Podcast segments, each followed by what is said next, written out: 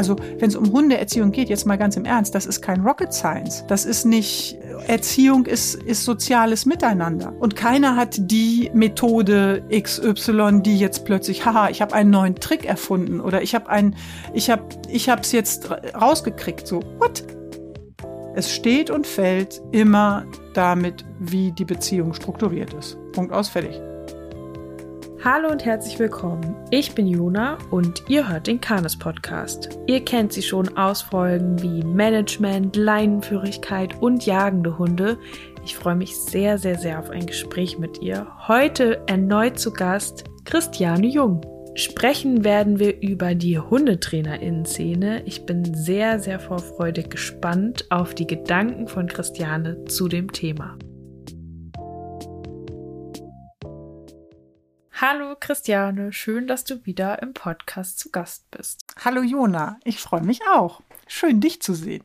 Mensch, wir haben heute uns ein Thema ausgesucht. Ja, sind wir mal gespannt. Also ähm, wird es wahrscheinlich auch ein bisschen politisch, wer weiß. Wir gucken mal. Gesamtgesellschaftspolitisch. Wir sprechen heute nicht über Hunde, sondern über Haifische, beziehungsweise über das sinnbildliche, oft benannte Haifischbecken in der Hundeszene, beziehungsweise jetzt für uns konkret in der Hundetrainerinnen-Szene.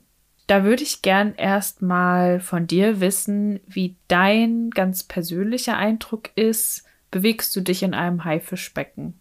Ehrlich gesagt habe ich das nie so empfunden.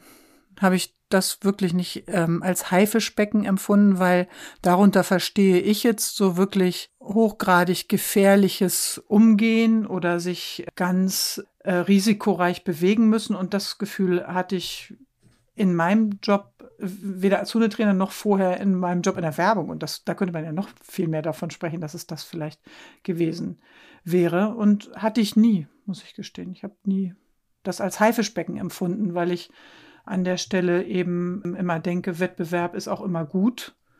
Ne? Mhm. Sowohl auf der Anbieter- als auf der User-Seite. Und von daher, nee, ich finde nicht, dass das ein Haifischbecken ist. Nö, finde ich nicht. Kannst du dir vorstellen, woher dieser Begriff kommt oder was damit so gemeint oder ausgedrückt werden soll? Ich kann, ich kann es versuchen. Ich, kann, ich, ich habe immer das Gefühl, dass diese Kritik oder die Empfindung, dass ähm, ein zu hartes Konkurrenzspiel existiert unter ähm, oder innerhalb einer Branche oder unterhalb Kolleginnen oder ähm, Wettbewerberinnen, immer dann, wenn sich nicht sachlich abgegrenzt werden kann, sondern auch sehr schnell einfach sich die Protagonisten persönlich an der Stelle zu sehr angesprochen fühlen oder sich, sich persönlich dazu sehr einbringen. Es geht nie um die Menschen, um die Personen, die für das stehen, was sie professionell tun, sondern es geht ja immer um den Job. Also von daher mhm. finde ich, ist womöglich da der Ursprung dieses, ja, dieser Idee, das wäre ein Haifischbecken oder das wäre ein, weiß ich nicht, was es da noch alles für Ausdrücke gibt. Ich meine, das gibt es ja nicht nur im, dass, dass jetzt die Idee kommt, Hundetrainerinnen befinden sich in einem Haifischbecken, sondern Frauen überhaupt, äh, ne, so, äh, ja, das ist voll die Stutenbissigkeit oder was es da nicht alles für Ideen gibt, weshalb mhm. Ähm, mhm. vielleicht auch oft von außen da eingeredet werden möchte oder reinprojiziert werden soll, dass da ein Konkurrenzdenken, das nicht gesund ist, ein, also rein interpretiert wird. Und das, das mhm. wäre die einzige Idee, die ich mir da ähm, zumachen könnte. Ich würde schon sagen, dass es, also dass ich in meiner Beschäftigung damit und auch natürlich in meiner Social-Media-Präsenz sehr viele Schwierigkeiten im Kontakt von HundetrainerInnen und HundeexpertInnen wahrnehme. Also Haifischbecken weiß ich jetzt auch nicht, aber Schwierigkeiten im Kontakt und auch wenn man überlegt, irgendwie die reden nicht mit denen und da wird so nicht miteinander gesprochen oder da weiß man, dass das passiert oder so, dann sind da schon ja sehr viele ja, Geschichten oder auch in den Biografien der einzelnen TrainerInnen Sachen passiert, dass man sagt, deswegen wollen die gerade nicht zusammenarbeiten, zum Beispiel. glaube ich dir, dass das bestimmt dann dazu führt, dass so ein Denken existiert. Ja.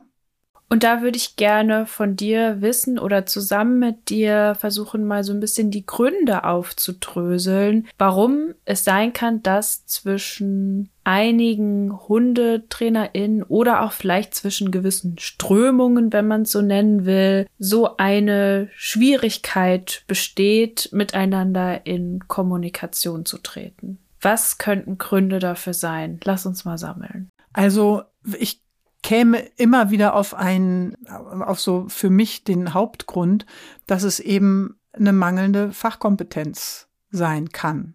Und die Fachkompetenz nicht in der, in der Ausbildung, sondern die Fachkompetenz darin, einfach zu unterscheiden, ist das jetzt noch die Sache, über die wir reden? Ist das jetzt noch unser Auftrag? Oder ist das jetzt gerade eine eine Interpretation meinerseits und ein Einbringen meiner Person, meiner Empfindungen in etwas, was, ne, wenn es um Erziehung geht, wo, was ja unser Job ist, ne, also beraten in Erziehung, Erziehungsfragen, dass man sich da sehr schnell sehr stark persönlich einbringt. Und das meine ich mit, also nicht die, ne, wenn ich sage Fachkompetenz, nicht ähm, falsch verstehen, dass ich da die Kompetenz anzweifle, sondern eben eher die Kompetenz zu unterscheiden zwischen hier ist deine Professionalität gefragt und eben nicht deine persönliche Empfindung oder deine persönliche ein, dein persönliches Einbringen. Ich glaube, das ist so der, der Hauptgrund. Gerade wenn sich aber jemand sehr stark vielleicht auch auf, also in den Medien über seine Person präsentiert und vielleicht weniger über die konkrete Fachlichkeit, also sozusagen sich auch als Marke mit der eigenen Person sehr stark verkauft, mhm. dann kann das natürlich auch schwierig sein, das zu unterscheiden, oder?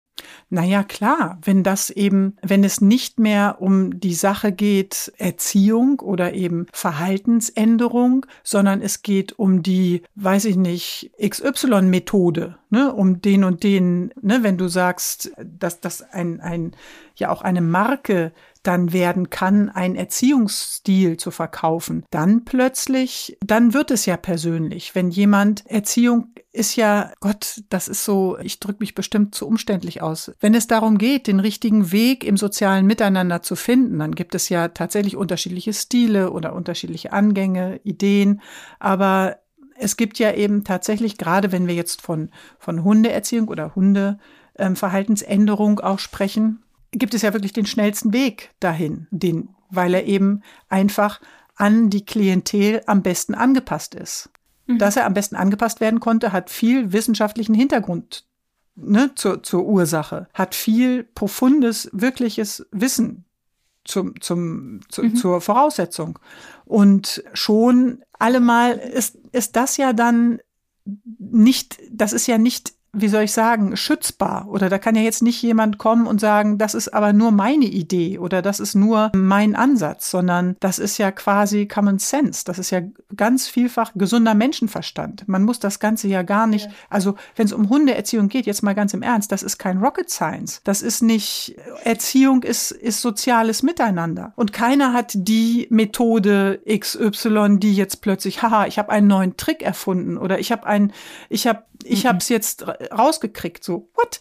Nach ähm, wie viel ne, Millionen Jahren Menschen miteinander umgehen müssen, da, kann, da, da kommt doch jetzt nicht einer und sagt, ich weiß jetzt, wie es richtig ginge. Dann wären wir nicht in der Situation weltpolitisch, in der wir gerade sind. Also mal ganz ehrlich, sondern das, das, das kann man nicht zum, zur Marke machen, sondern das ist eben Allgemeingut. Und folglich kann man sich auch nicht persönlich angegriffen fühlen, wenn, wenn man über diese allgemein gültige und allgemein verfügbare Sache, Situation an der Stelle sich austauscht. Da kann man sich doch gar nicht mhm. persönlich mhm. angegriffen fühlen.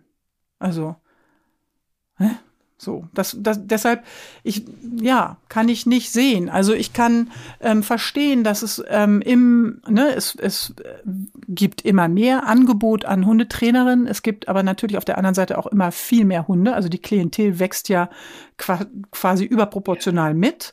Deshalb ist ja diese, diese Idee, oh Gott, es kommt immer mehr Wettbewerb, gar nicht, gar nicht belastbar. Also ne, das, das ist nicht mehr Wettbewerb, sondern das, das wird ja auch immer mehr Kundenpotenzial, dass, dass wir alle beraten müssen. Also wir müssen ja ne, zusehen, dass wir allen an der Stelle auch ein gescheites Angebot machen können. Und deshalb gerne mehr Hundetrainerinnen, die an der Stelle sich ja fachlich derart aufstellen, dass sie diesen Job erfüllen können. Da weiß ich tatsächlich manchmal auch gar nicht, wie groß wirklich Konkurrenz im wirtschaftlichen Sinne eine wirkliche Rolle spielt bei den Konflikten. Ich glaube nicht, dass es gar keine Rolle spielt. Also wenn man sich jetzt überlegt, es gibt eine Straße und da sind drei Pizzaläden und dann treten die in Konkurrenz und die sind sehr ähnlich, dann müssen die vielleicht rausarbeiten, welche ökologische Nische wer besetzen kann oder so. Dass der eine hat irgendwie macht äh, vegane Pizza und der andere macht napolitanische Pizza und der dritte macht irgendwie sehr viel Käse drauf oder so. Ne? Und wenn wir jetzt Hundetraining sehen, dann kann es sein, dass wir jetzt Hundeschulen in der Nähe haben und die sich auch dann selber ihre ökologische Nische sozusagen haben und dadurch, dass es aber genügend KundInnen gibt, gar nicht so sehr zu Konkurrenz kommt. Und es kann vielleicht aber auch mal hier und da sein, dass es dazu kommt. Das, da stecke ich jetzt nicht genug drin. Das habe ich tatsächlich noch nicht so mitbekommen, dass jetzt Hundeschulen, die so in näherer Umgebung sind, wirklich da stark in Konkurrenz treten. Was jetzt aber ja dazu kommt in unserer Zeit, ist, dass wir ganz viel über Online-Sachen kommunizieren und dass natürlich auch sehr viele Online-Angebote gerade aufploppen, sei es Webinare oder Online-Kurse oder oder oder. Und dann gibt es da natürlich verschiedene Bubbles sozusagen auch in diesen Online-Sphären so. Und da sind dann die ökologischen Nischen wiederum sehr ähnlich. Und da kann ich mir dann auch vorstellen, dass es da dann nochmal ein bisschen so dieses, dieses Pizzaladen-Phänomen kommt, dass man sich eben auch voneinander abgrenzt und da aber nochmal zurück, es ist ein bisschen komplexer. das ist wirklich selber, aber komplex. das, ja. ja, dass, dass der Gedanke gar nicht da auch unbedingt ist, dass es so dieses, du könntest mir KundInnen wegnehmen ist, wobei ich nicht ausschließen will, dass wirklich manche diesen Gedanken haben und dass der auch für manche stark ist, aber den nehme ich gar nicht so stark wahr, sondern eher dieses emotionale Thema Hund. Wer hat es verstanden? Und das wäre so, finde ich, das Zentrale. Ganz genau, weil eben nicht unterschieden werden kann und das, da, da ist ja eine ganz andere Fähigkeit dann eben gefragt, ähm, dass es nicht darum geht, die ähm, eine einzig richtige Methode für irgendwas claimen zu wollen, also zu sagen, ich bin diejenige, die weiß, wie es geht, sondern zu sagen, wir alle bieten ein Produkt an, das ist relativ ähnlich es ist alles die gleiche Handcreme. Und da jetzt aber sein, ne, den, den einen Benefit für sich zu formulieren, der eben meine Klientel anzieht, weil das kann ich auch am besten. Und da geht es nicht nur darum, immer eine ähm, Problemberatung, Verhaltensprobleme zu lösen, sondern es gibt ja so viel Angebot, um dann wiederum Hundetraining auch, ne, wo man tatsächlich wirtschaftlich ja auch arbeiten kann, dass der eine mehr im Sport, der andere mehr in der Beschäftigung, der nächste im, weiß ich nicht, ne, der, der eine macht, also es, oh Gott, es gibt so wahnsinnig viel Betätigungsfeld, ähm, dass es, dass die Abgrenzung ja nicht erfolgen muss über nur ich habe den richtigen Weg, Hunde zu verstehen. Ich kann mit Hunden flüstern oder, oder sprechen, sondern eben wenn wir alle wissen, wie es geht und äh, wie wir vorhin schon sagten, da, ne, das ist ja kein Rocket Science, sondern Erziehung ist etwas mhm. sehr Organisches, dann kann das doch nicht so, so schwierig sein, ähm, sich da an der Stelle nicht persönlich angegriffen zu fühlen oder eben nicht ins Konkurrenzdenken zu kommen, sondern eben zu wissen, ich berate vielleicht anders. Ich habe eine andere Mütze auf und deshalb passen zu mir nicht bestimmte Kundinnen. So, so findet sich das doch genauso wie mit Friseuren oder ähm, mit, mit Masseuren oder was weiß ich nicht. Also,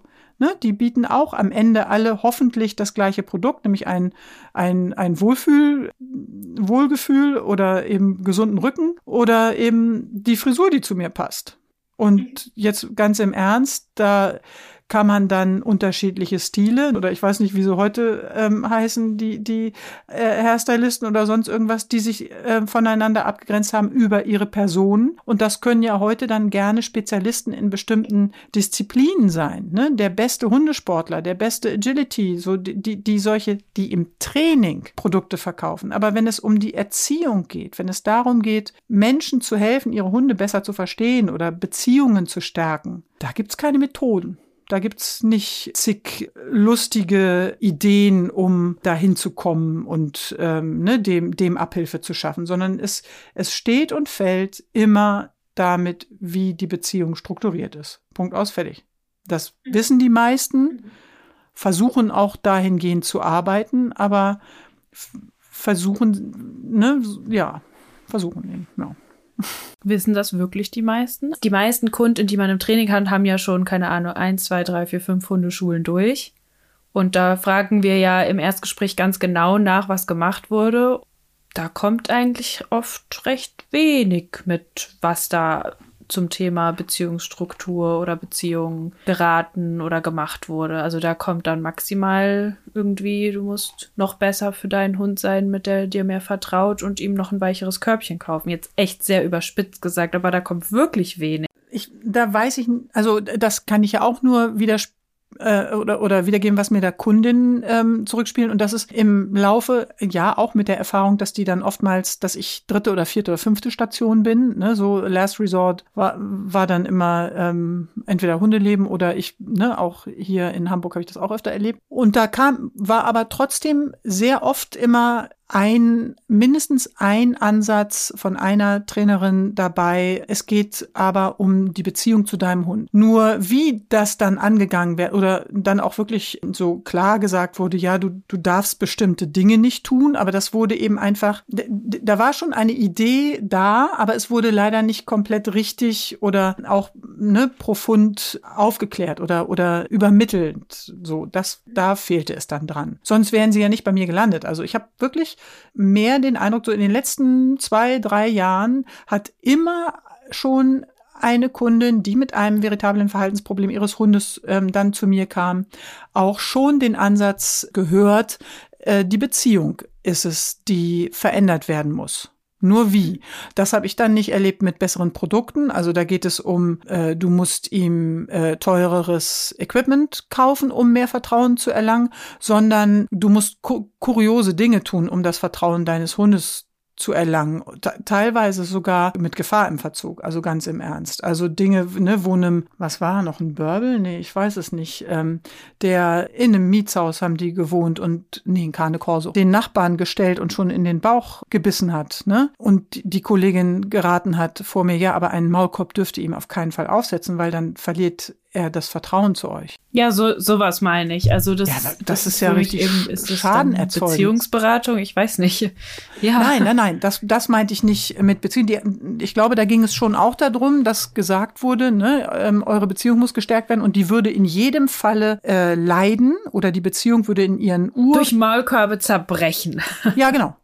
Jetzt stell dir das mal ja, vor. Ja. Das wurde den, das wurde denen wirklich so genau gesagt. Also ich war nicht dabei, aber so haben sie es mir zurückgespielt. Ähm, Warum sollten sie mich da anflunkern? Also sie hätten, und das sie kam ja mit dem Problem, dass das Verhalten des Hundes jetzt komplett in seiner Genetik erblühte, ne? also oder oder in seiner genetischen Vorbestimmung. Ne? Also das war einfach sehr ähm, mhm. unglücklich, was da passiert ist. Und dann eben zum Profi zu gehen und den den Rat zu bekommen: Nein, du darfst den Hund aber nicht absichern, weil dann geht eure Beziehung komplett den Bach runter, denn dann kann er dir nie wieder vertrauen. Da da war wirklich Gefahr. Also das das ist dann schon echt, wie soll ich sagen, fahrlässig. Also hochgefährlich.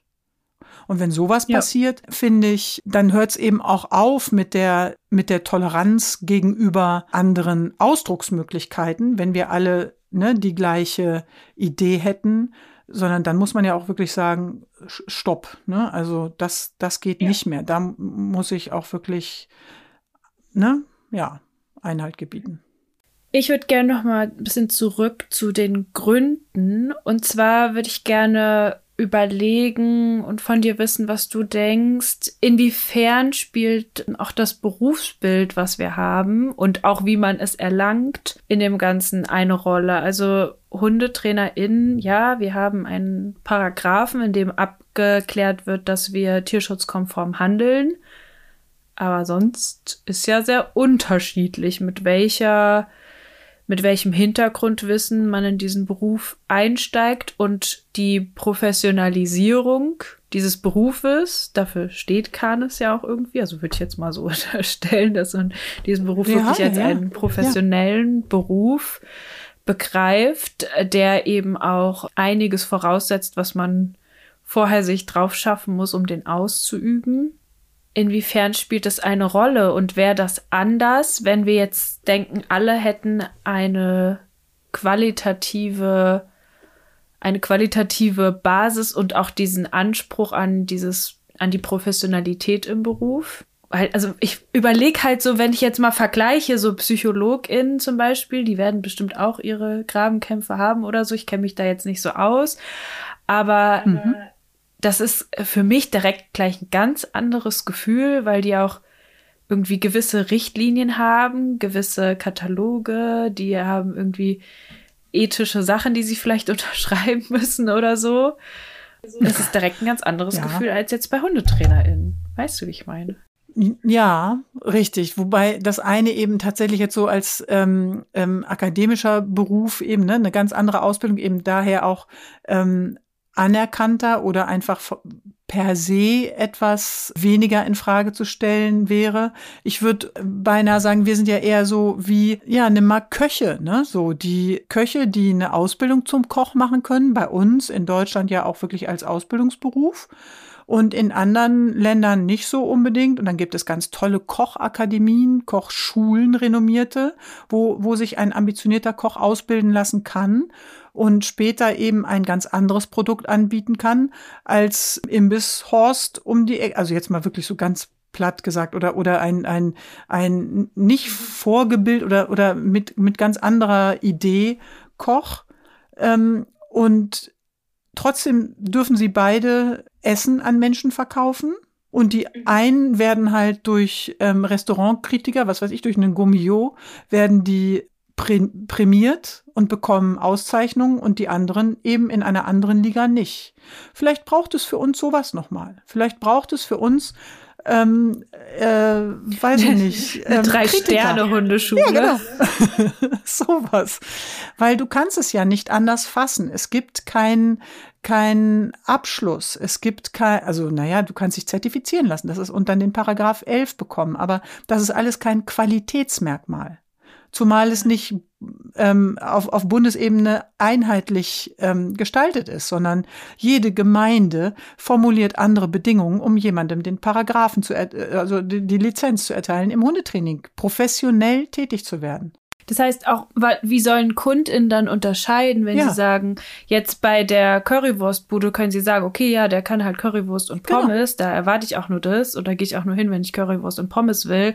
Aber wenn ich äh, sagen will, ich will ein ganzes Catering bestellen für das und das und ich möchte die und die Zutaten haben, dann gehe ich halt nicht zur Currywurstbude. So. Aber im Hundetraining, woher siehst du, ob das jetzt ein ganz ausgeklügeltes Restaurant ist, was dir alles zaubern kann oder was wirklich Ahnung von Zutaten und Zusammensetzung und sonst was hat. Ja. Ähm, und da auch noch wichtig ist, wie was, äh, wie lange angebraten wird und sonst was. Keine Ahnung, ich kenne mich wirklich nicht gut damit aus.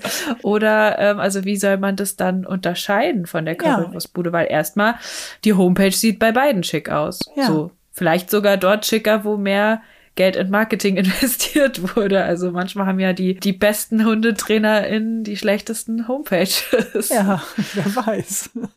Also ähm, das ist das, wo unsere Kundinnen echt verloren sind, finde ich. Also ich finde es auch, ich selbst fände es auch schwer. Das ist ja ähnlich wie an der Stelle, ne, jetzt hast du eben Psychologin genannt oder überhaupt Ärzte, ne, die, die alle eine Ausbildung haben, die gleiche Ausbildung womöglich, aber trotzdem ist der eine besser befähigt als der andere, womöglich. Und du als Kundin weißt nicht, zu wem du gehen solltest, wo du dich am besten aufgehoben fühlst vorher. Und an der Stelle kannst du das ja ne, schon ein bisschen damit vergleichen. Das ist halt so vertrauensbasiert und fordert natürlich dann auch von Kundinnen an der Stelle die Eigenständigkeit oder die, die Schutzbe zu sagen, nee, das passt nicht mit uns.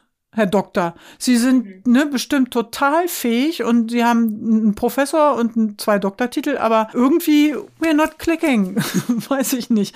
Ähm, das, was Sie mir da ähm, anempfehlen, mag fachlich richtig sein, aber ich, ich gehe Ihren Weg so nicht mit und ich möchte es woanders probieren.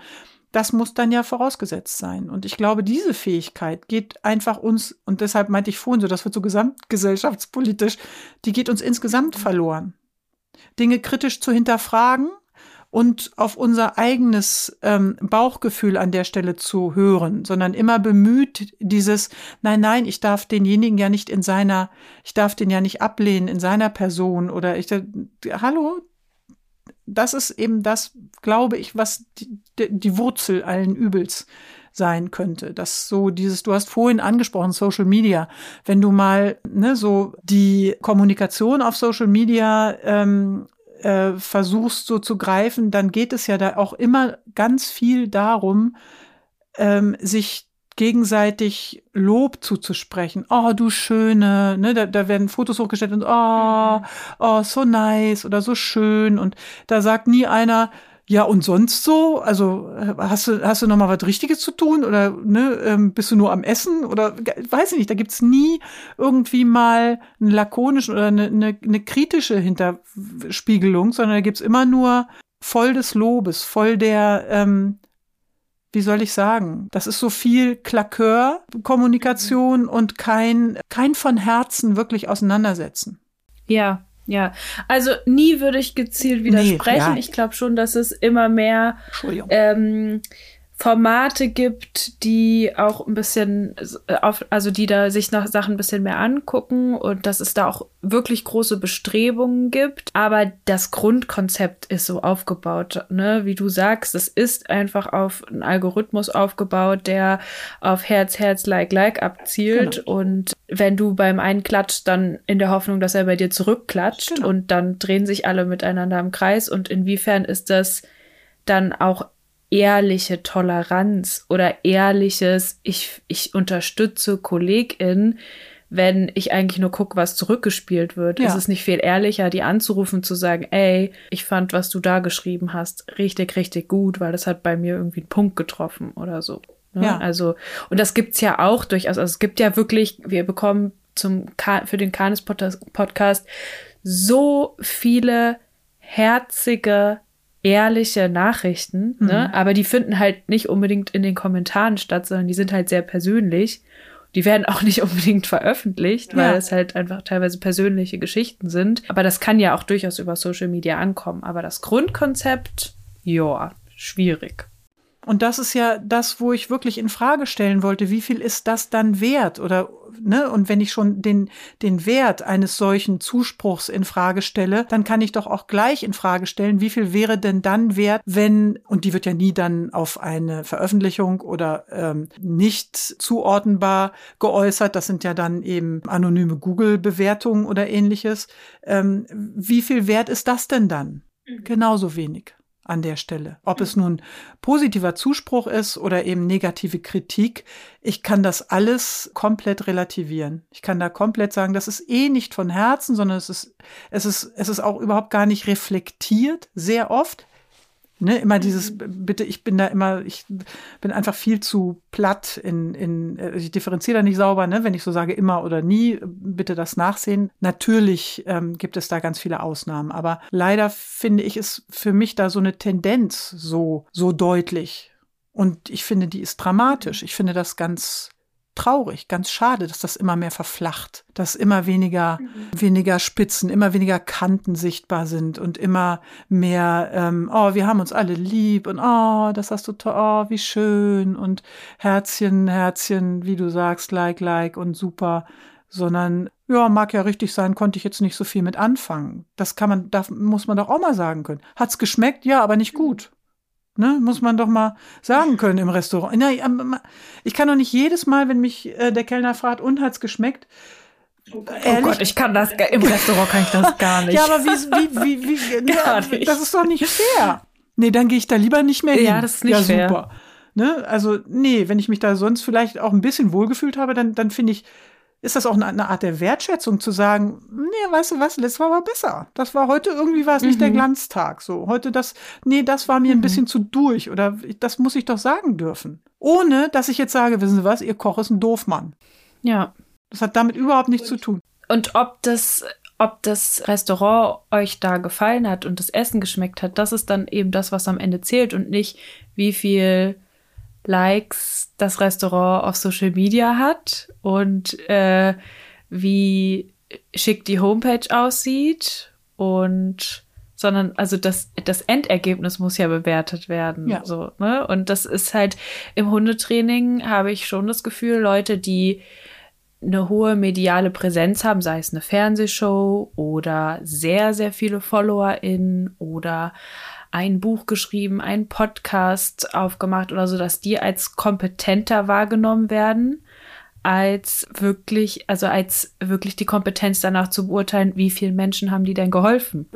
Absolut. Waren die denn wirklich für die da in der Beratung? Haben die ihren, leben die ihren Job als sozialen Beruf aus? Oder haben die angefangen mit Hundetraining und machen jetzt vielleicht nur noch alles online, was überhaupt nicht schlimm ist. Es, es darf gerne jeder auch im Online-Bereich arbeiten oder so, ne? Aber ich finde das schon immer so ein bisschen, dass man mal gucken kann, arbeiten die aber auch wirklich noch mit Menschen? Sind die noch wirklich am Menschen dran? Kriegen die noch wirklich mit, was da für Probleme sind? Oder verkaufen die nur? Ja, gibt's, also, ne, ich meine, ist ja immer, je, je, größer ein Unternehmen wird, desto mehr muss dann da natürlich auch auf die Wirtschaftlichkeit geacht werden, geachtet werden, ne, ist ja klar. Ganze, ähm, ne, Familien dran oder weiß nicht, ne, wie. Aber die Idee, dass es ja, dass es dann eher über die Person oder den Star-Charakter oder den, ja, so, so, so den Öffentlichkeitsfaktor desjenigen geht, der da dieses Produkt Hundeerziehung verkauft. Das ist nicht exklusiv nur in, in unserem Job so, sondern das ist, würde ich auch sagen, das ist ja überall so. Dass einfach, wenn jemand medial präsent ist, dann, dann ist das im, eigentlich immer positiv zu, zu bewerten. Obwohl derjenige wirklich eigentlich überhaupt nicht eine Leistung vollbringt, sondern einfach nur, ja, vor der Kamera agiert oder wie auch immer. Ne? Also das, meine Güte, das ist doch, das ist doch ganz oft so oder sehr viel Zeit da rein investiert. Ne? Und das ist ja auch wieder Zeit, die vielleicht woanders nicht rein investiert wurde. Ja, um den richtigen Job kümmern sich dann hoffentlich kompetente Trainerinnen und dann kann das ja gerne sein, dass der Influencer vorne vor der Kamera rumhopst und ähm, nur auf Insta stattfindet. So. Ne? Also ja. dann müssen sich nur halt auch die Kundinnen an der Stelle fragen, was kaufe ich denn da gerade? Ist das nicht wieder diese Methode oder einer verkauft seine Marke und ich ne, krieg das Produkt jetzt von irgendwie zehn anderen, wie auch immer, verkauft? Oder sind die alle wirklich so ausgebildet und auch in der Beratung kompetent, dass ich mich da persönlich angenommen fühle und auch weiterkomme mit dem, was mein, mein Begehr ist, mein, mein Problem ist? Also es ist halt, finde ich, man, man kann dieses Empfinden, ob das jetzt ein Haifischbecken ist oder wir einem Konkurrenzdenken ähm, besonders ausgesetzt wären. Das kann man überhaupt nicht nur auf die Hundeschul- oder Hundetrainerinnenbranche ähm, projizieren, sondern das ist einfach allgemein. Ich wette, das ist in jeder anderen Branche ganz genauso. Nur es gibt halt emotionalere Branchen und weniger emotionale vielleicht. Also Sachen, die ein bisschen klarer dastehen und wiederum, unklarer, weil sie eine eine qualifizierte Ausbildung, also weil sie schon eingangs einfach Unterscheidungsmerkmale den Kundinnen bieten, an denen die sich besser orientieren können. Und das gibt es eben bei uns nicht. Das gibt es ja bei den Köchen ne, weniger, außer du gehst ins Sterne-Restaurant.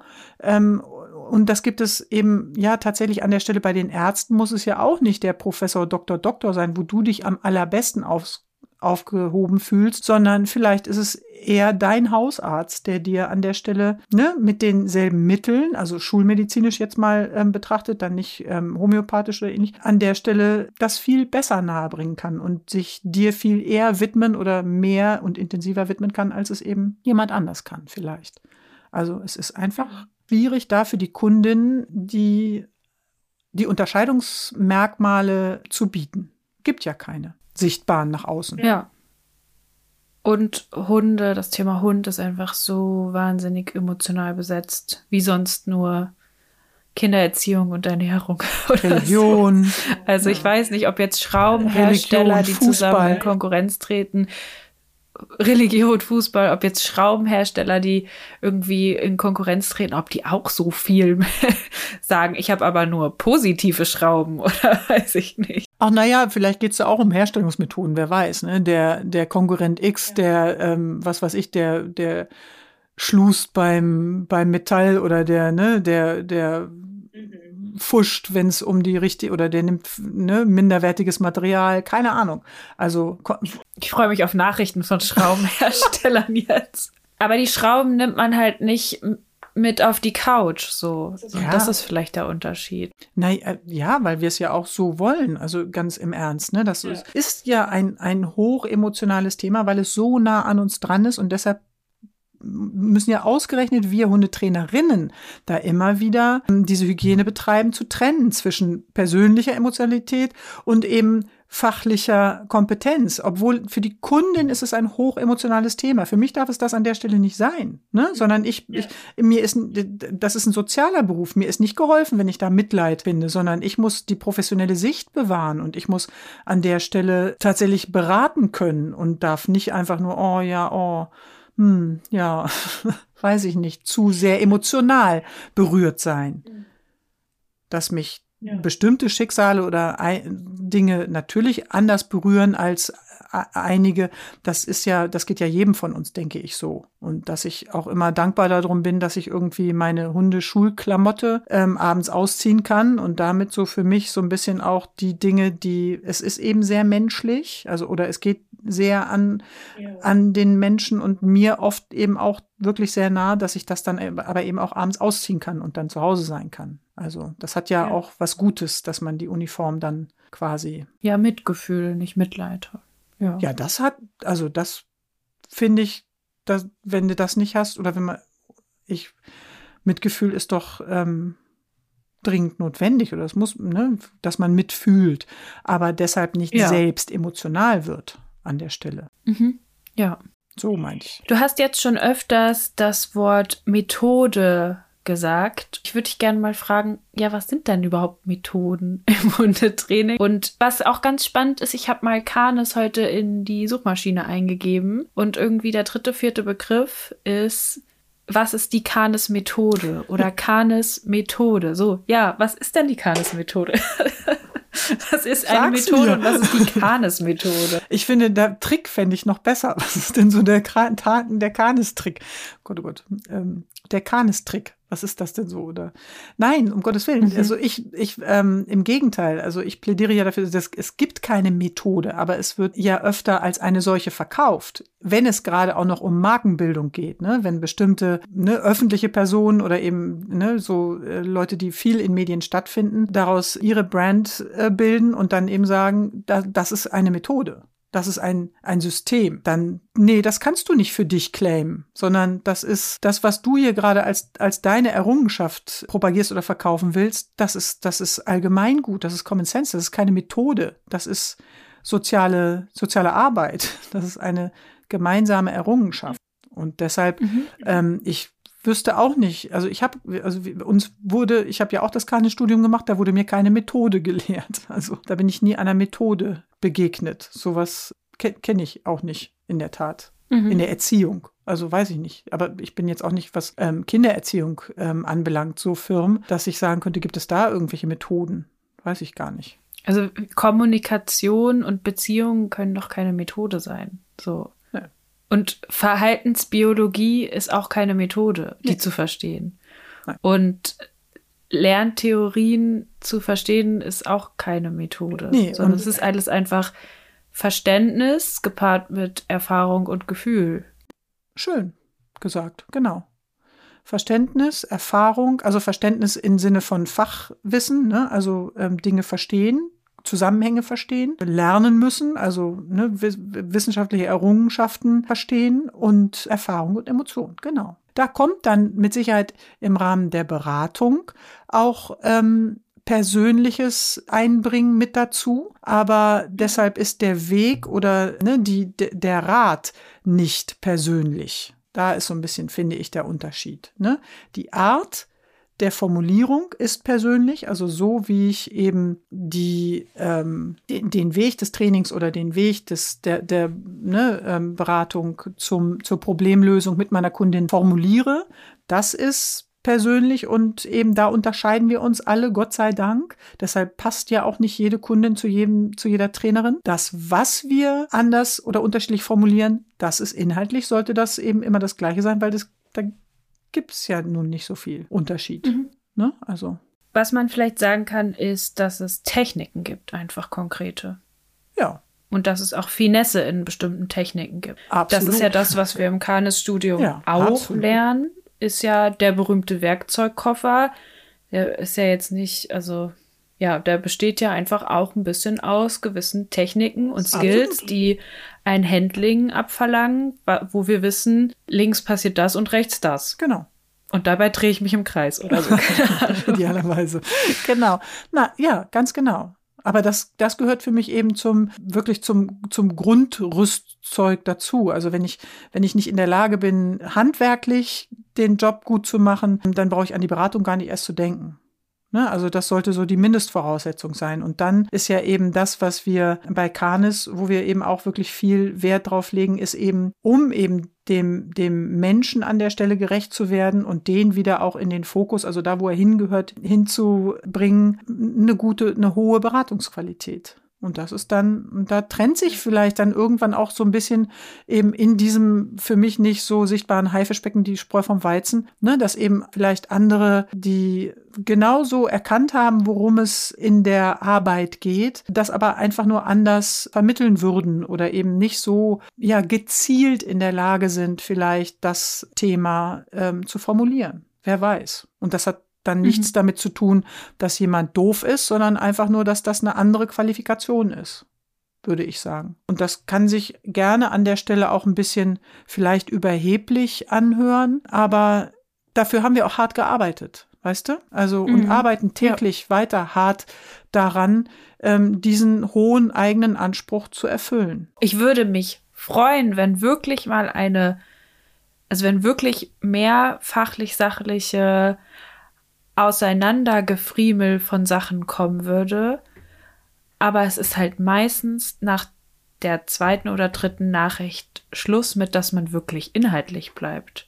Man, also ich finde es auch wahnsinnig bereichernd, das äh, in den Diskurs zu gehen über verschiedene Themen. Da kann doch jeder nur profitieren, aber dann muss man auch wirklich diese Ebene benutzen können. Und wenn das nicht geht, dann, dann gibt's auch keinen Diskurs, Absolut. sondern dann ist es am Ende nur, ja, ich mag dich eigentlich doch nicht oder ja, so. Und da wären wir wieder beim Grundproblem, voneinander trennen zu können. Wir reden eben über die Sache oder die Sache ist so stark mit dir und deiner Person verbunden, dass man das nicht mehr trennen kann. Und wenn ich eben die Sache nicht gut finde, dann finde ich also dich nicht gut. Oder wenn ich, ist ja, was heißt die Sache? Oder wenn ich eben deine Art ähm, der Interpretation oder deine, deine Idee dazu nicht ähm, ähm, akzeptieren kann, dann lehne ich also in Wirklichkeit dich als Person ab. Und das zu trennen, das kommt uns ja nicht nur womöglich, du erlebst das eben halt, weil du auf Social Media viel aktiver bist als ich. Und ne, oh Gott, fast jeder ist aktiver als ich auf den ähm, Social Media Kanälen. Aber an der Stelle ist es tatsächlich das Grundübel, dass da nicht getrennt werden kann. Dass das mhm. viel zu schnell miteinander verwoben wird. Wo das herkommt, keine Ahnung wie man, was man dagegen tun kann. Ja, deutlich mehr in auch soziale Bildung investieren, mit Sicherheit, damit eben einfach wieder ein echter Austausch möglich ist. Ein echter Austausch, ein echtes Zuhören. Was hast du da gerade gesagt? Sag noch mal.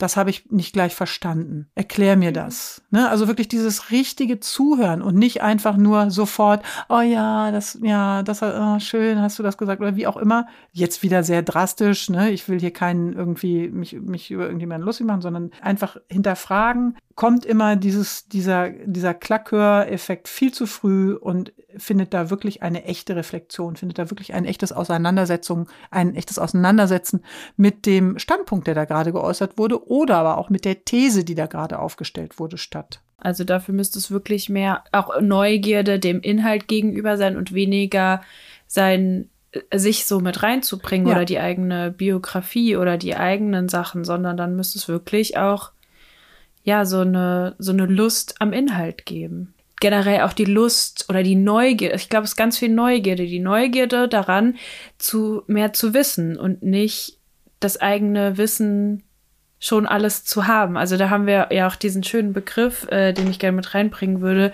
ähm, über den haben wir auch schon im Vorfeld gesprochen, den Dunning-Kruger-Effekt, mhm. der eben besagt, na, dass es ganz häufig ist, wenn man sich in einem Themengebiet damit auseinandersetzt, also auch im Hunde im Hundebereich ganz, ganz groß, würde ich sagen, dieser Effekt, dass man erstmal denkt, oh, ich weiß schon so viel.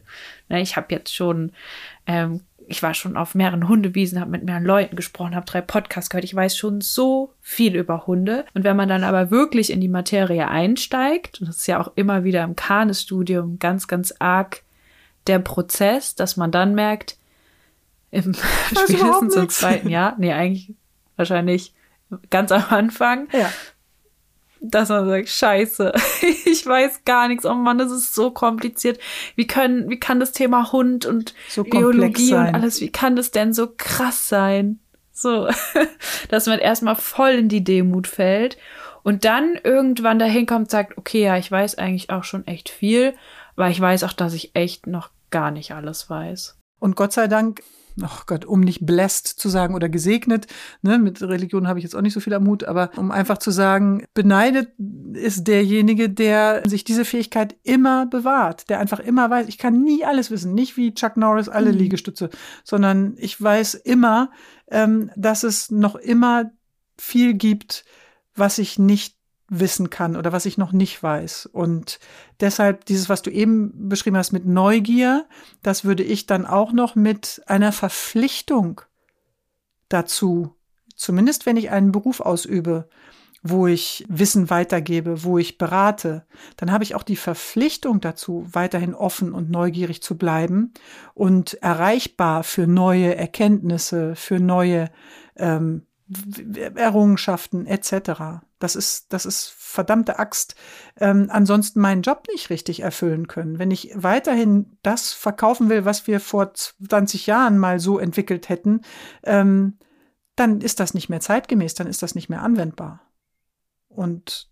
Sich da eben wirklich immer wieder hinterfragen zu können und immer wieder, schön das Wort Demut, ne, ähm, immer wieder ähm, sich hinterfragen zu können, ähm, liege ich da auch wirklich noch richtig oder ich muss es nochmal nachlesen oder ich muss mich nochmal austauschen. Das befähigt ja erst dazu, auch wirklich kompetent oder wirklich ja, gut beraten zu können. Und ist aber auch manchmal nicht so ein leichtes Gefühl. Also, ich weiß, im Garnis-Studium, das waren schon manchmal aus, also mir ging es so, manchmal aus Veranstaltungen, ja, manchmal aus Veranstaltungen rausgegangen ist und gedacht hat, oh Mann, ich dachte, ich weiß schon mehr. Und jetzt habe ja. ich gemerkt, dass ich das noch gar nicht weiß. Oder dass ich das noch gar nicht so, dass es noch viel mehr gibt. Und das ist nicht nur schön, also es ist irgendwie auch befriedigend, dass man merkt, man kann das jetzt lernen. Aber es ist auch manchmal, also man muss schon mit seinem Ego irgendwie gucken dann. Wenn man dann erstmal ja, wieder stimmt. merkt, ach man, das, das gibt stimmt. Ja also viel über mehr. die erste ja, also wenn du nicht gelernt hast, damit so dann einfach sauber umzugehen, so von wegen, ich kann ja auch nicht alles wissen. Also den Anspruch sollte ich gar nicht unbedingt haben, sondern ich bin ja hier, ich zahle gerade auch Geld für diese Fortbildung, damit ich nochmal wieder eine Liga weiterkomme oder eine Liga höher komme. Dann ist das die erste Frustration zu überwinden, ne, zu, ach du Elend, das, oh Gott, muss ich das jetzt nachschlagen? Weiß der neben mir das eigentlich? So dieser Effekt, ne? Oder wie wenig, wie, oh Gott, ach, oh Elend, das habe ich ja noch gar nicht gehört, um dann eben hinterher sagen zu, naja gut, alles klar, interessant, also jetzt geil, habe ich Lust drauf, möchte ich wissen, möchte ich weiter, möchte ich noch tiefer einsteigen, so. Das ist doch das, was dann immer als, als Ernte dabei rauskommt ungelogen immer diese erste Frustration, ne? so richtig so, hoffentlich merkt das keiner.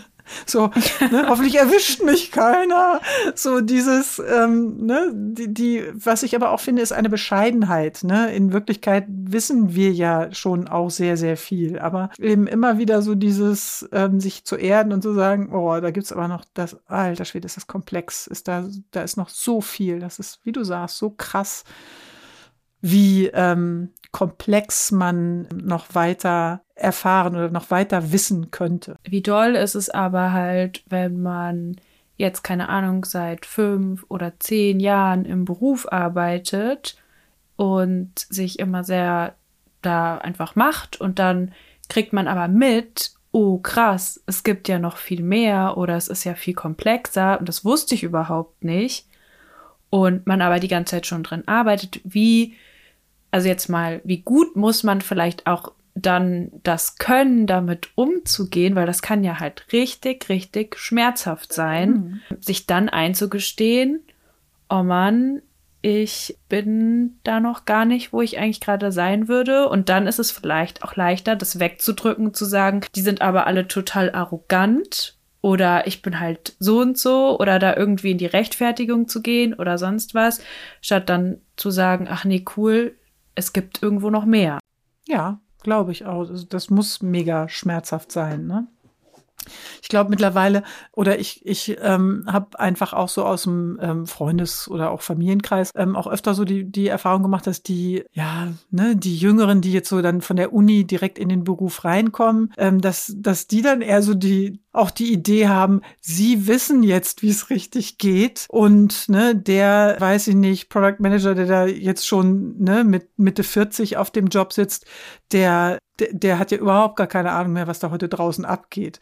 Und das ist ja auch eine, eine sehr arrogante Art der, der Wahrnehmung, ne? Oder so dieses so, ich, die, die ja der Jugend auch wirklich zugestanden sein soll, ne? Also die, die so so so haben wir ja alle oder ne, so habe ich früher auch gedacht. Also ich habe mit Anfang 20 da da habe ich gedacht, ich bin die einzige, die weiß, wie rum die Welt sich dreht. Also ich ne, ich hab's ich ich weiß alles da eben so den, die, die, das ist, finde ich, auch so das Spannende, ne? wie man sich auch als, als Charakter weiterentwickeln kann, dass man, bis man eben so lange auch im Job, im echten Job dann Erfahrung gesammelt hat und mitkriegt, okay, ne, es relativiert sich plötzlich alles. Das, was derjenige, der den Job schon lange macht, an Erfahrung, an, an wirklich erlebter Erfahrung mitbringt, kann ich um die neuesten wissenschaftlichen Erkenntnisse ergänzen und tada, plötzlich wird die Sache richtig interessant. Plötzlich können wir einander an der Stelle dazu verhelfen, dass alle mehr davon haben.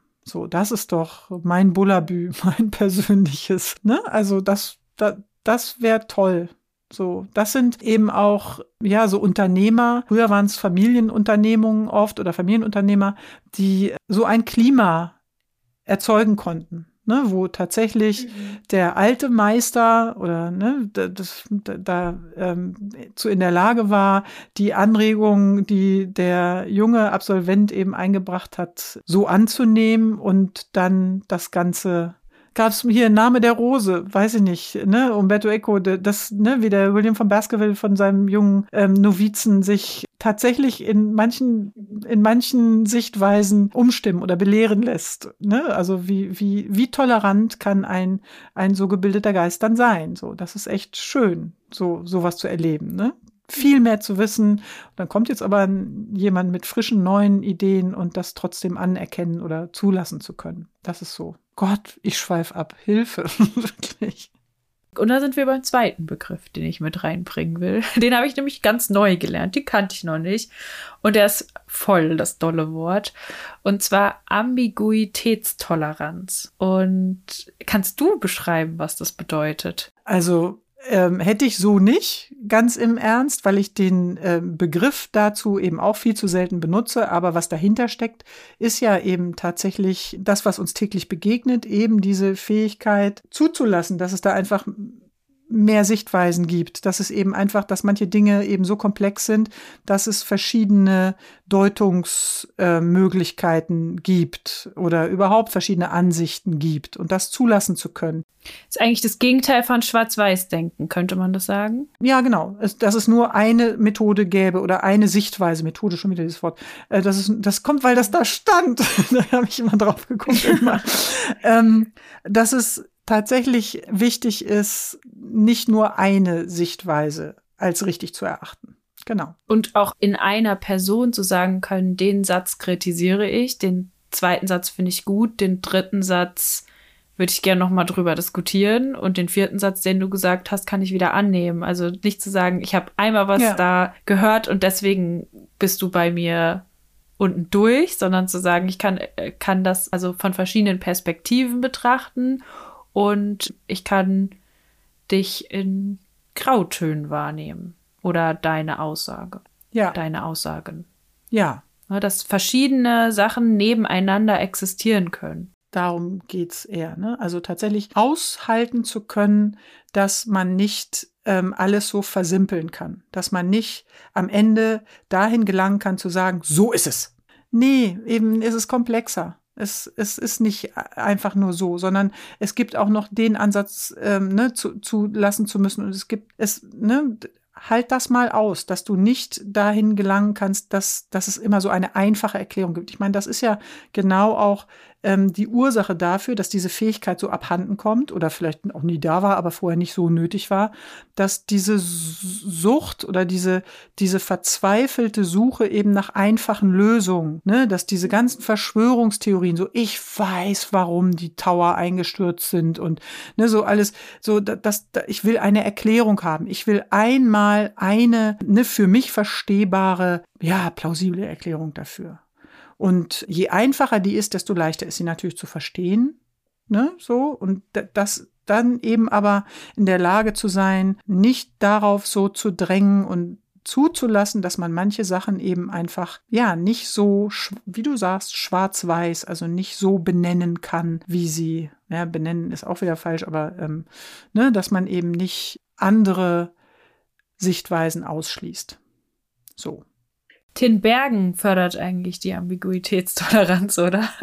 Die Ursachen, ja, richtig, ne? Also, dass man eben nicht sagt, ja, der geht, weil er müde ist, sondern der ja, Mensch genau. ist schuld. Ja, genau. Ja, genau. Oder so. Ja, ja, ja, ja, ja, richtig. Multifaktorielle Betrachtung in einer Sache. Genau.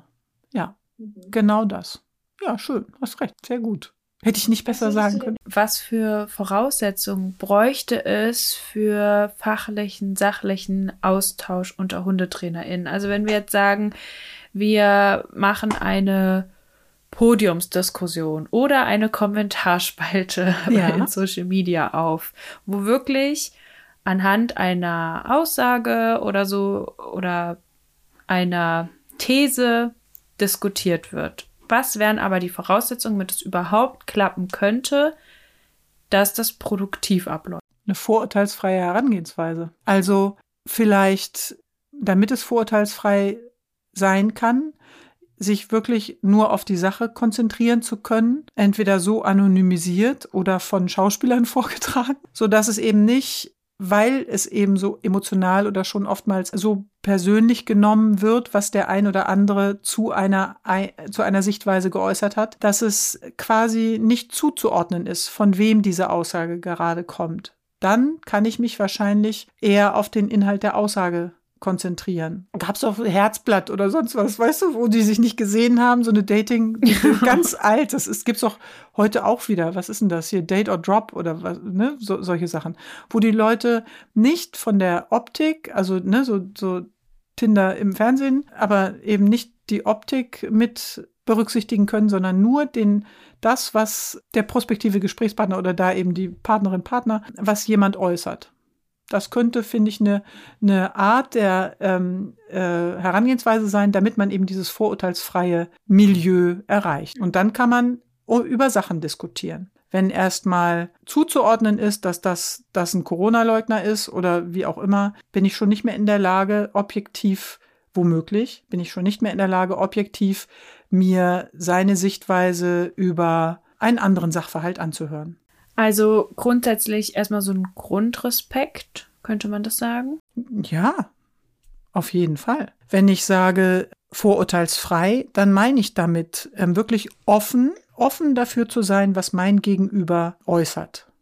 Und dann erst, und das erstmal hinzunehmen und dann erst zu reflektieren, was bedeutet das? Was hat der gerade gesagt? Habe ich das jetzt richtig verstanden? Und ne, den, den, den Inhalt der Aussage. Vielleicht manchmal mehr zu fragen, als direkt zu antworten. Ja, ne, wenn man sich nicht ganz sicher ist. Auf jeden Fall. Das heißt, sowas wie Maybrit Illner, Anne Will, Hart aber fair sind keine guten Beispiele für Streitkultur. Nein, hör doch da mal an zu. denen wir uns da orientieren könnten.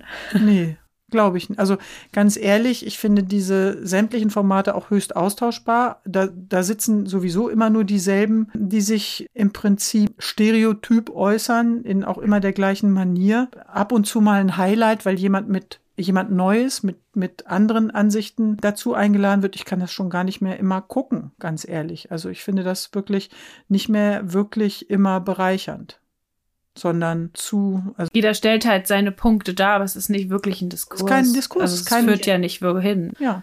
Es ist immer nur, jeder beharrt auf seinem Standpunkt, will den anderen überzeugen. Und man muss ja auch mal ganz ehrlich sein, da sind wir wieder bei der Ambiguitätstoleranz. Ich muss auch mal Dinge stehen lassen können. Ich muss auch mal sagen können, ah, oh, okay, nee, dann da kommen wir nicht zueinander. Ich sehe das ähm, immer noch anders. Aber ähm, weißt du was, ich würde gern hinterher mit dir ein Bier trinken gehen. Mhm. Ne? Ja. Das wäre schön, ja. wenn man eben in der Lage ist, die Dinge so voneinander zu trennen und trotzdem womöglich die Person oder den Menschen annehmen zu können. Da, wo das mhm. möglich ist, wäre das toll. Ja. Also da ist ja auch einfach eine Kommentarspalte der denkbar schlechteste Ort für. Ja, in um das zu machen. Ist auch so verrückt, ne, dass ausgerechnet in den USA, wo es äh, so eine lange Tradition, diese ganzen Debate Clubs hat, die da drin so gut geschult sind. Also meine ganzen amerikanischen Kollegen immer, da waren wir alle neidisch, wir Deutschen, wir steifen Deutschen, ne, die nie so ähm, gut im Austausch waren wie Highschool-Absolventen, weil die das in der Schule gelernt haben, dass ausgerechnet die jetzt an, an solche gesellschaftlichen Probleme stoßen, dass die einander nicht mehr zuhören können, dass sich die Gesellschaft trotz dieser Fähigkeit, die sie mal erlernt haben, die sie so gut praktiziert haben, dass es dann wieder so einfach dem einen simplen Satz ähm, äh, zu verfallen oder ne, sich verführen zu lassen von dieser einen simplen Wahrheit. Ja, da ist, ja, aha, ja, so ist es. Das kann ich verstehen. Aha, ne, so. Das, das ist eben die große Verführung. Das ist halt das, die, der, der große, der, der, die große Falle. Und wenn man das schaffen würde, ne, Streitkultur hin oder her, wenn man einfach nur wieder schaffen würde, ähm, tatsächlich zu debattieren, Argumente auszutauschen, und nicht, du bist doof, du bist selber doof, Austausch äh, zu, als Austausch zu verkaufen, dann hätten wir, dann würden wir einander weiterhelfen. Aber nicht immer alle nur, jeder hat zehn Minuten Redezeit und kloppt seinen Standpunkt runter und danach geht er seine Kommentare, ne, also schnell seine Likes ähm, ab, abscannen. Da, also nicht mehr zuzuhören. Ne, es müsste mhm. wieder die Bereitschaft und auch die, ja, das Interesse am anderen. Du hast es eben Grundrespekt genannt. Ich würde es eben auch die Grund, dieses andere Menschen zu mögen oder überhaupt einfach die Grundzuneigung zu unseren Artgenossen. Mhm. Das ist eine Voraussetzung. Einfach erstmal nur so heranzugehen, ich bin interessiert an dem, was du zu sagen hast. Also ich glaube, dass alle HundetrainerInnen, wenn sie miteinander sprechen, ja auch Gemeinsamkeiten feststellen können. So unterschiedlich sie vielleicht auch dann Dinge sehen, gibt es ja Sachen, die wir alle, auf die wir uns alle irgendwie ein bisschen einigen können. Also ich hoffe doch, ich hoffe doch sehr. Also wir haben ja alle. Ich weiß nicht. Nein, diesen, also ne, den Beruf haben wir ja irgendwie nicht zuletzt alle ergriffen, weil wir eine große Leidenschaft oder ne, einfach eine, eine große Liebe zu Hunden haben und eben weil wir Menschen mögen. So, sonst wären wir keine Berater geworden. Ja, wir haben jetzt auch schon öfters mal über das Wort Toleranz gesprochen. Ich habe das Gefühl, es besteht teilweise ein Missverständnis zwischen Toleranz und eine eigene Haltung haben und auch Dinge kritisch ansprechen und Dinge hinterfragen. Also ich finde, es Toleranz ist nicht überall nur gut. Also es ist nicht gut, finde ich, wenn jetzt toleriert wird, dass KundInnen über Marketing versucht werden, KundInnen zu gewinnen, über Marketing, was zum Beispiel total auf Angst oder Schuldgefühlen basiert. Da würde ich sagen, da ist meine Toleranz am Ende. Ich toleriere, dass es anders arbeitende Ideen gibt und so weiter, aber im Sinne von KundInnen, so ein bisschen, das klingt jetzt doof, aber beschützen wollen oder besser gesagt aufklären wollen, dafür ist irgendwie Haltung gefragt und dann bringt man ja auch Kritik an. Und da ist so ein bisschen die Frage, wird das manchmal missverstanden oder wo ist der Unterschied, HalterInnen aufklären zu wollen, stark machen zu wollen, befähigen zu wollen, für sich zu entscheiden, wo finde ich das Richtige für mich und wo ist es sinnvoll zu sagen, eher so leben und leben lassen. Also ja, dann machen die halt ganz anders. Auch wieder wie im richtigen Leben, da wo es keinen Schaden anrichtet, kein Leid verursacht, da kann ich tolerieren. Da kann ich tolerieren, dass jemand, weiß ich nicht, Potato statt Potato sagt. Aber da, wo jemand, wie im richtigen Leben, da wo jemand rassistisch wird, da wo jemand diskriminierend wird, da wo jemand emotionalen Missbrauch betreibt, da, da, das hat ja, das kann man ja nicht tolerieren, sondern da ist Zivilcourage sogar gefragt. Und auch ehrlich gesagt, ähm, ich meine, und ich ne, habe ja jahrzehntelang in der Werbung gearbeitet und ne, weiß deshalb, was ähm, es bedeutet, wenn man eben Bedürfnisse schaffen oder ne, wie, dass, dass Bedürfnisse durchaus künstlich kreiert werden, all the time. Mhm.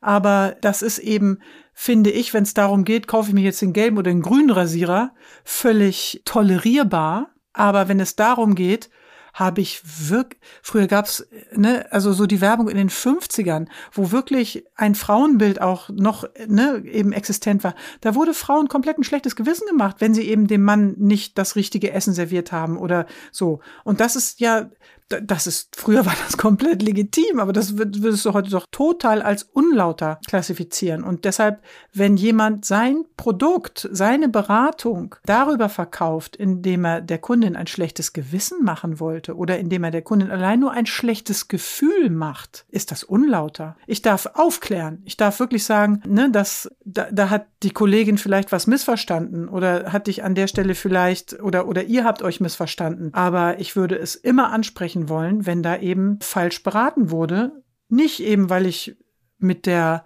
mit der Art der ähm, Beratung nicht einverstanden wäre oder weil ich es anders ausgedrückt hätte, sondern weil da jemand entweder ja tatsächlich den Kunden verführt hat, ähm, sich selbst ähm, an der Stelle ne, in Frage stellen soll er sich, aber ähm, ne, oder sollen wir uns, aber einfach Gefühle zu manipulieren, was nicht unser Job ist. Punkt. So und das würde ich auch mhm. immer. Also so, sobald es da in die Manipulation reingeht, würde ich auch immer ansprechen. Manipulation ist das eine Unprofessionalität, also kann man jetzt auch fragen, wo fängt die an, wo hört die auf, ist das andere unprofessionell, also wäre für mich, keine Ahnung, jetzt Beispiel Leinführigkeit online unterrichten. Also kann man jetzt auch wieder widersprechen, sagen vielleicht welche Leinführigkeit, sagen wir mal eine Orientierung in dem Sinne, wie wir sie verstehen, noch ohne ein Erstgespräch vorher am besten und ohne Arbeit an der Beziehungsstruktur einfach so online anbieten. Das wäre für mich unprofessionell, ja. weil ich konkrete Ideen habe, welchen Schaden das anrichten könnte bei KundInnen und dementsprechend würde ich aufklären, warum ich das für schädlich halte. Und das hat für mich aber wiederum nichts zu tun, dass ich andere runtermachen will, die das tun, sondern ich denke an den Schaden, der dabei entstehen kann. Ja. Naja, was heißt andere runtermachen? Also ähm, ganz ehrlich, ich würde an der Stelle ruhig schon sagen wollen, ich finde diese Art der Berufsausübung unlauter und das ist eben schon auch an denjenigen, der diese Art ausübt, gekoppelt. Also wenn jemand eben nicht mehr nur eine fachliche andere Sichtweise hat, ne, sondern durch Ausübung von weiß ich nicht, ne, was da heute alles an, an Mentaltechniken verkauft wird und sonst irgendwas noch mit vermischt wird, wenn es um, um das Thema Erziehung geht, ne, was da, in was für Sphären Kunden da teilweise äh, getrieben werden von Beraterinnen, von Hundetrainerinnen, wo ich wirklich sagen muss, dass das geht über unseren Beratungsauftrag eindeutig hinaus. Und dann mhm. wird's nicht nur unprofessionell, sondern eben auch, auch zuzuordnen. das macht schon die Person. Die Person kenne ich gar nicht, aber ich kann dann schon sagen, da hat der, derjenige hat an der Stelle wirklich einen Fehler gemacht. Er hat falsch beraten. Er hat dich nicht gut beraten. Das kann ich dann schon sagen. Das ist doch nicht unkollegial. Ja, das hängt damit zusammen, dass man seinen Beruf einfach ernst nimmt. Ja, in der Tat. Also ich muss doch sagen dürfen, ähm, wenn ich jetzt Pommespeter bin und mein Nachbarkiosk nimmt seit drei Jahren dasselbe Fett, ähm, mal sowas. Oder da sind schon zehn Leute mit Salmonellenvergiftung äh, ins Krankenhaus gekommen. Das muss ich auch sagen dürfen. Deshalb kann ich ja vielleicht ja. Peter trotzdem nett finden, aber Peter hat das gemacht. Peter nimmt seit Jahren dasselbe Fett. Deswegen kann er auch tolle gemischte Tüten verkaufen, vielleicht, genau. wo kein Fett involviert ist. Und die sind super, die kann man auch empfehlen, aber die Pommes würde ich dann nicht essen gehen. So. womit mir, ich, ich äh, bemühe sehr gerne, wie du gemerkt hast, Beispiele aus dem Essensbereich. Ich esse sehr gerne. Genau. Nein, also ähm, Toleranz ähm, hat ja nichts oder ähm, Intoleranz ähm, kann man ja nicht demjenigen vorwerfen, der an einer Stelle, wo es gefordert ist, Schaden verhütet oder eben Schutz bietet. Ne? Mhm. Das, das ist, finde ich, der Unterschied. Ich muss es doch nicht tolerieren, dass jemand übergriffig wird. Das hat nichts mit Toleranz ja. zu tun, sondern, ne? Und auch nichts mit Arroganz. nee. Ja. Nee. Mhm. Im Gegenteil, das hat dann an der Stelle, finde ich, was mit wirklich, ja, der Courage zu tun. Ich, ste ich stelle mich jetzt gerade in den Ring und ich kritisiere, was derjenige da abgeliefert hat. Und dann ist es ja meistens nicht so, dass die Leistung, die da äh, gebracht wurde, betrachtet wird und hm, was hat, warum hat sie das kritisiert, sondern da wird ja sofort oft, na, nicht sofort, aber da wird ja mitunter dann eher derjenige angegriffen, der die Kritik geübt hat, der äh, die Courage bewiesen hat, zu sagen, Moment mal, das war vielleicht nicht ganz richtig, was derjenige da in the first place verkauft hat. Ich glaube, die FollowerInnen-Zahlen könnten besser steigen, wenn man manchmal nicht solche Dinge anspricht. Ja. Also ja, natürlich. Das ist nicht so, dass das einem unbedingt immer so viel bringt oder dass man sich darüber dann seinen Namen macht, sondern naja, also es ist halt eine Abwägungssache zu sagen, wo zeige ich Haltung. Da grenze ich mich von ab ja. So, das müssen die wissen. Ja. So, das ist jetzt kein riesiger Schaden, der entsteht, oder das ist auch einfach, ich kann auch nicht überall drauf was zu sagen und gucken und muss man ja auch nicht, ist ja nicht die, der Job von einem, aber. Und ne, immer ähm, so ein bisschen einfach nur im Auge behalten, was für ein Schaden entsteht dadurch. Ne?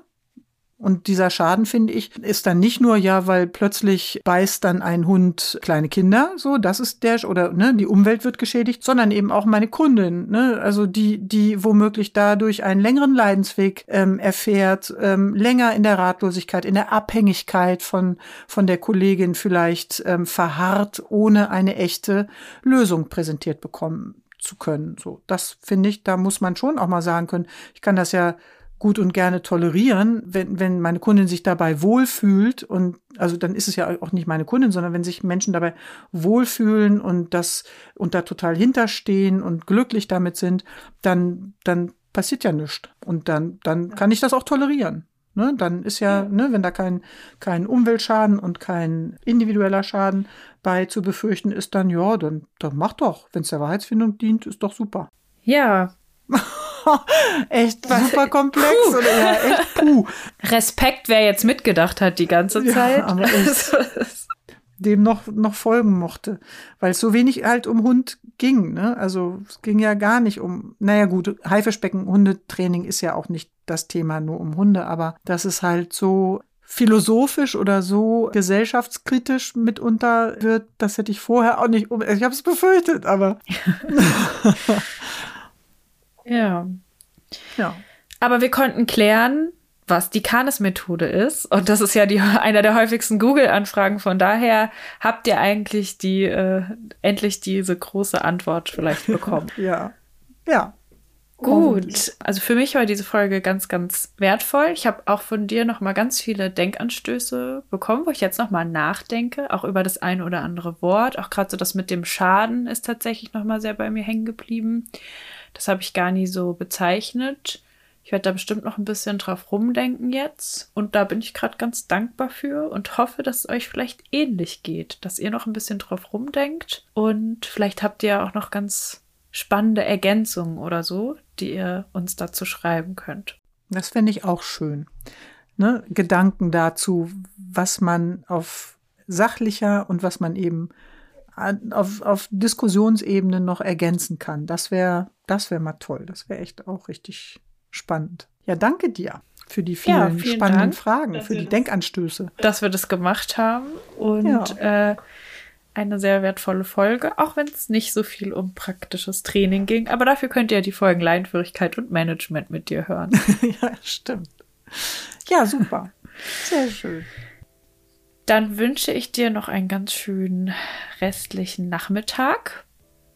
Und dann hören wir uns irgendwann in ein paar Monaten wieder zum Thema, also spätestens, aber dann für den Podcast zum Thema Rassen des Hundes. Da freue ich mich schon sehr drauf. Ja. Das wird toll. Das wird spannend. Auf jeden Fall. Da geht es auch wieder viel mehr um Vierbeiner, ganz genau.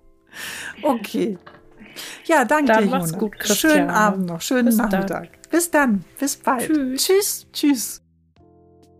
Das war sie, die Folge zum Thema Haifischbecken. Schreibt uns doch gerne mal, ob es in eurem Berufsfeld unabhängig von Hunden auch haifischmäßig zugeht oder Konkurrenz weniger ein Thema ist. Für Feedback schreibt uns gerne auf Instagram unter canis-kynos und mir auf Jona mit i und die Hunde. Wenn ihr mehr zu Canis Veranstaltungen und den Ausbildungen wissen wollt, dann schaut gerne vorbei auf canis-kynos.de.